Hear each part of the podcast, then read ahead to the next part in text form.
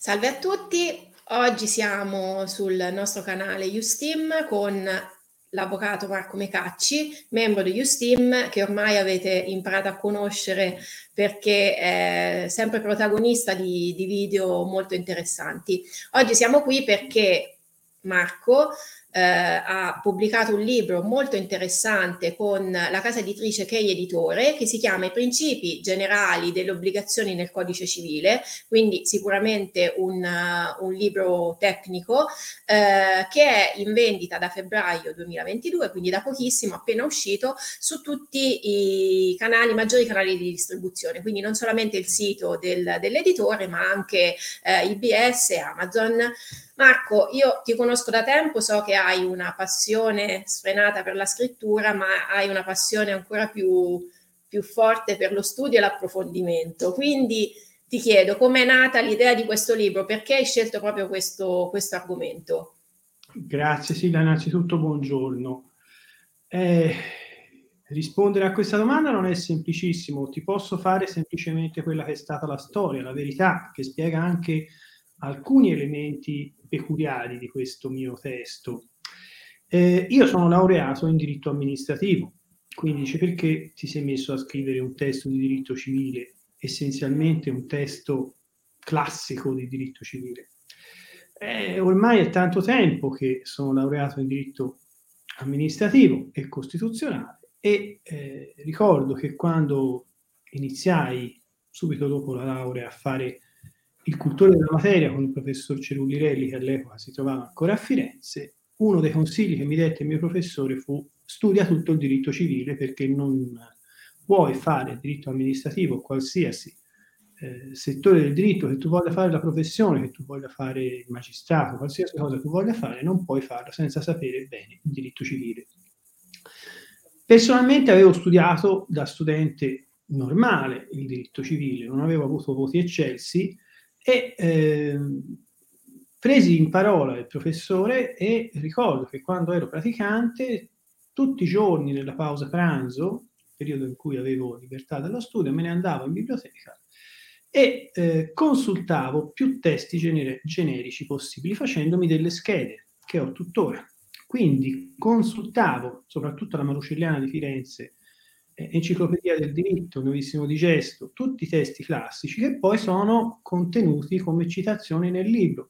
Perché per quanto si tratti di testi risalenti nel tempo, i principi generali delle obbligazioni sono dei testi che aveva Ulpiano, quindi non sono cambiati. È chiaro che eh, nel mio testo ci sono riferimenti alle evoluzioni giurisprudenziali, agli istituti, a tutte le novità che ci sono che si sono succedute nel tempo. Faccio un, un, esempio alla responsabilità dal contatto sociale nel periodo in cui si è stata, si è espansa moltissimo e poi si è ritratta, come adesso succede con, dopo l'approvazione della legge Gelli, o per esempio al factoring che è stato introdotto dopo, riguarda comunque la cessione del credito, oppure a eh, questioni sull'evoluzione del risarcimento del danno, da, da, da, dalle sentenze de, del 2003 sul danno esistenziale a, alle sentenze gemelle del 2008 sul danno patrimoniale e non patrimoniale, tutta l'evoluzione che abbiamo avuto dopo. Quindi il testo è anche aggiornato alle evoluzioni attuali, però la base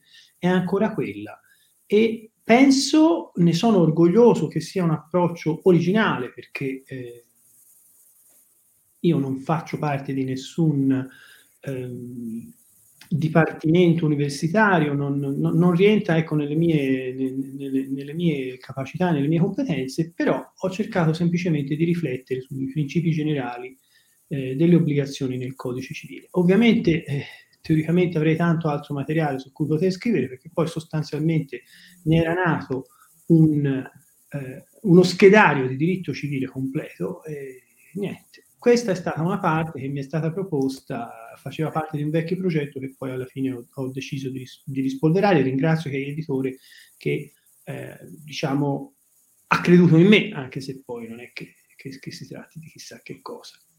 Intanto confermo l'esistenza delle schede di diritto civile perché le ho viste. Le ricordo, le ricordo. assolutamente me lo ricordo e erano preziose, assolutamente preziose e attualissime perché come dici tu poi i principi sono quelli. E proprio perché so che scrivevi le tue schede, ma comunque il tuo livello di approfondimento è stato sempre eccezionalmente alto, come hai fatto a scrivere di eh, principi generali delle obbligazioni in sole 150 pagine e perché fare un testo, diciamo, sintetico su un argomento che in realtà è, è studiato e approfondito da tantissimo tempo?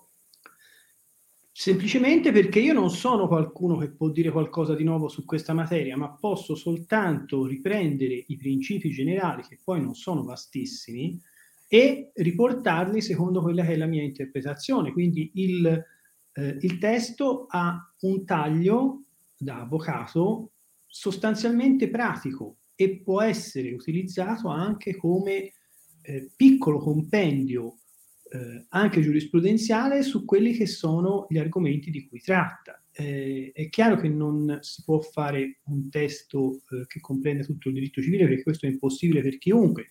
Sappiamo che ci sono tomi e tomi eh, che vengono editi, venivano soprattutto in passato, ma che poi esaustivi non sono, perché nel momento in cui escono sono già vecchi, perché certo. l'evoluzione normativa giurisprudenziale è talmente vertiginosa che non si riesce a stargli dietro. Quindi eh, quelli che sono i miei principi, il mio piccolo breviario di avvocato nel diritto civile, sui principi generali delle obbligazioni, è quello e si riferisce poi a quelle che possono essere le applicazioni pratiche. Quindi se qualcuno deve fare un approfondimento sul, eh, sul danno eh, patrimoniale e non patrimoniale, magari può ricorrere a quel testo che in poche pagine lo spiega, o per capire quale può essere la fonte dell'obbligazione da un punto di vista funzionale, cioè come concretamente si svolge nella pratica. E secondo me può essere utile al collega che ha bisogno non di chissà che cosa, ma di strumenti pratici o anche allo studente che magari ha studiato un testo di istituzione di diritto privato o un testo di diritto civile e magari vuole vedere qualcosa di più concretamente ancorato alla realtà. Quindi è... sost- sostanzialmente hai pensato mentre lo scrivevi agli studenti che si approcciano o comunque che vogliono approfondire la materia e ai colleghi che tutti i giorni comunque studiano e hanno necessità di studiare per i loro procedimenti eh, questa, questa, materia, questo, questa piccola parte della materia, diciamo. Certo, però se ci pensiamo, capita a tutti di dover approfondire questi elementi, anche se facciamo materie completamente diverse, completamente esterne. Mm?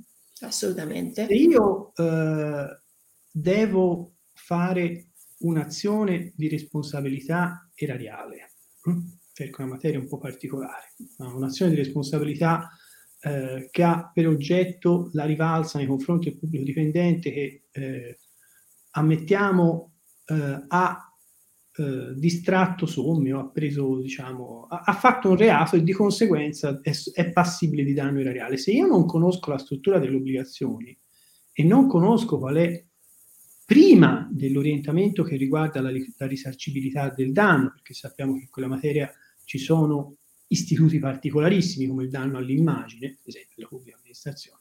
Se io non conosco a monte la struttura dell'obbligazione e non so, come purtroppo succede di leggere in alcune sentenze anche appunto della Corte dei Conti, che nel nostro sistema non abbiamo un diritto sanzionatorio, almeno allo Stato, cioè l'azione risarcitoria è un'azione che non è un danno punitivo, ma è un danno ripristinatorio. E non comprendo questi principi, poi non arrivo a risolvere il caso. Quindi è una materia, è un settore limitato, ma di portata generale, perché i principi sono principi che poi eh, ricorrono, ed era questo che mi diceva il mio professore cioè, tu, mi diceva, qualsiasi materia farai, ti troverai di fronte al diritto civile. All'epoca non c'era il codice dei contratti pubblici, ma c'era tutta la giurisprudenza che diceva che i contratti pubblici dovevano essere, a pena di nullità, essere redatti per iscritto. E se non conoscevi questa regola che era giurisprudenziale, ti confondevi, ma dovevi avere ben presente prima che il contratto si può anche concludere senza essere iscritto. Quindi si torna proprio alle origini, alle basi, alle motivazioni per cui è, è nato questo, questo mio testo. Ecco. Perfetto. Marco, io ti ringrazio. Intanto faccio un piccolo, una piccola sintesi che è editore Marco Mecacci, i principi generali dell'obbligazione del codice civile, eh, in due versioni, cartaceo, 17 euro, che è un prezzo assolutamente basso per la qualità del testo, non l'ho ancora letto, non vedo l'ora, ma ne sono certa, versione ebook e tutti a comprarlo, assolutamente. non vedo l'ora che arrivi così da, da iniziare a studiare, ad approfondire e rileggere eh, soprattutto la tua modalità di scrittura che conosco bene ed è eccezionale. Grazie Marco. Grazie. Ciao a tutti e ci rivediamo presto sui nostri canali. Buonasera a tutti, buongiorno.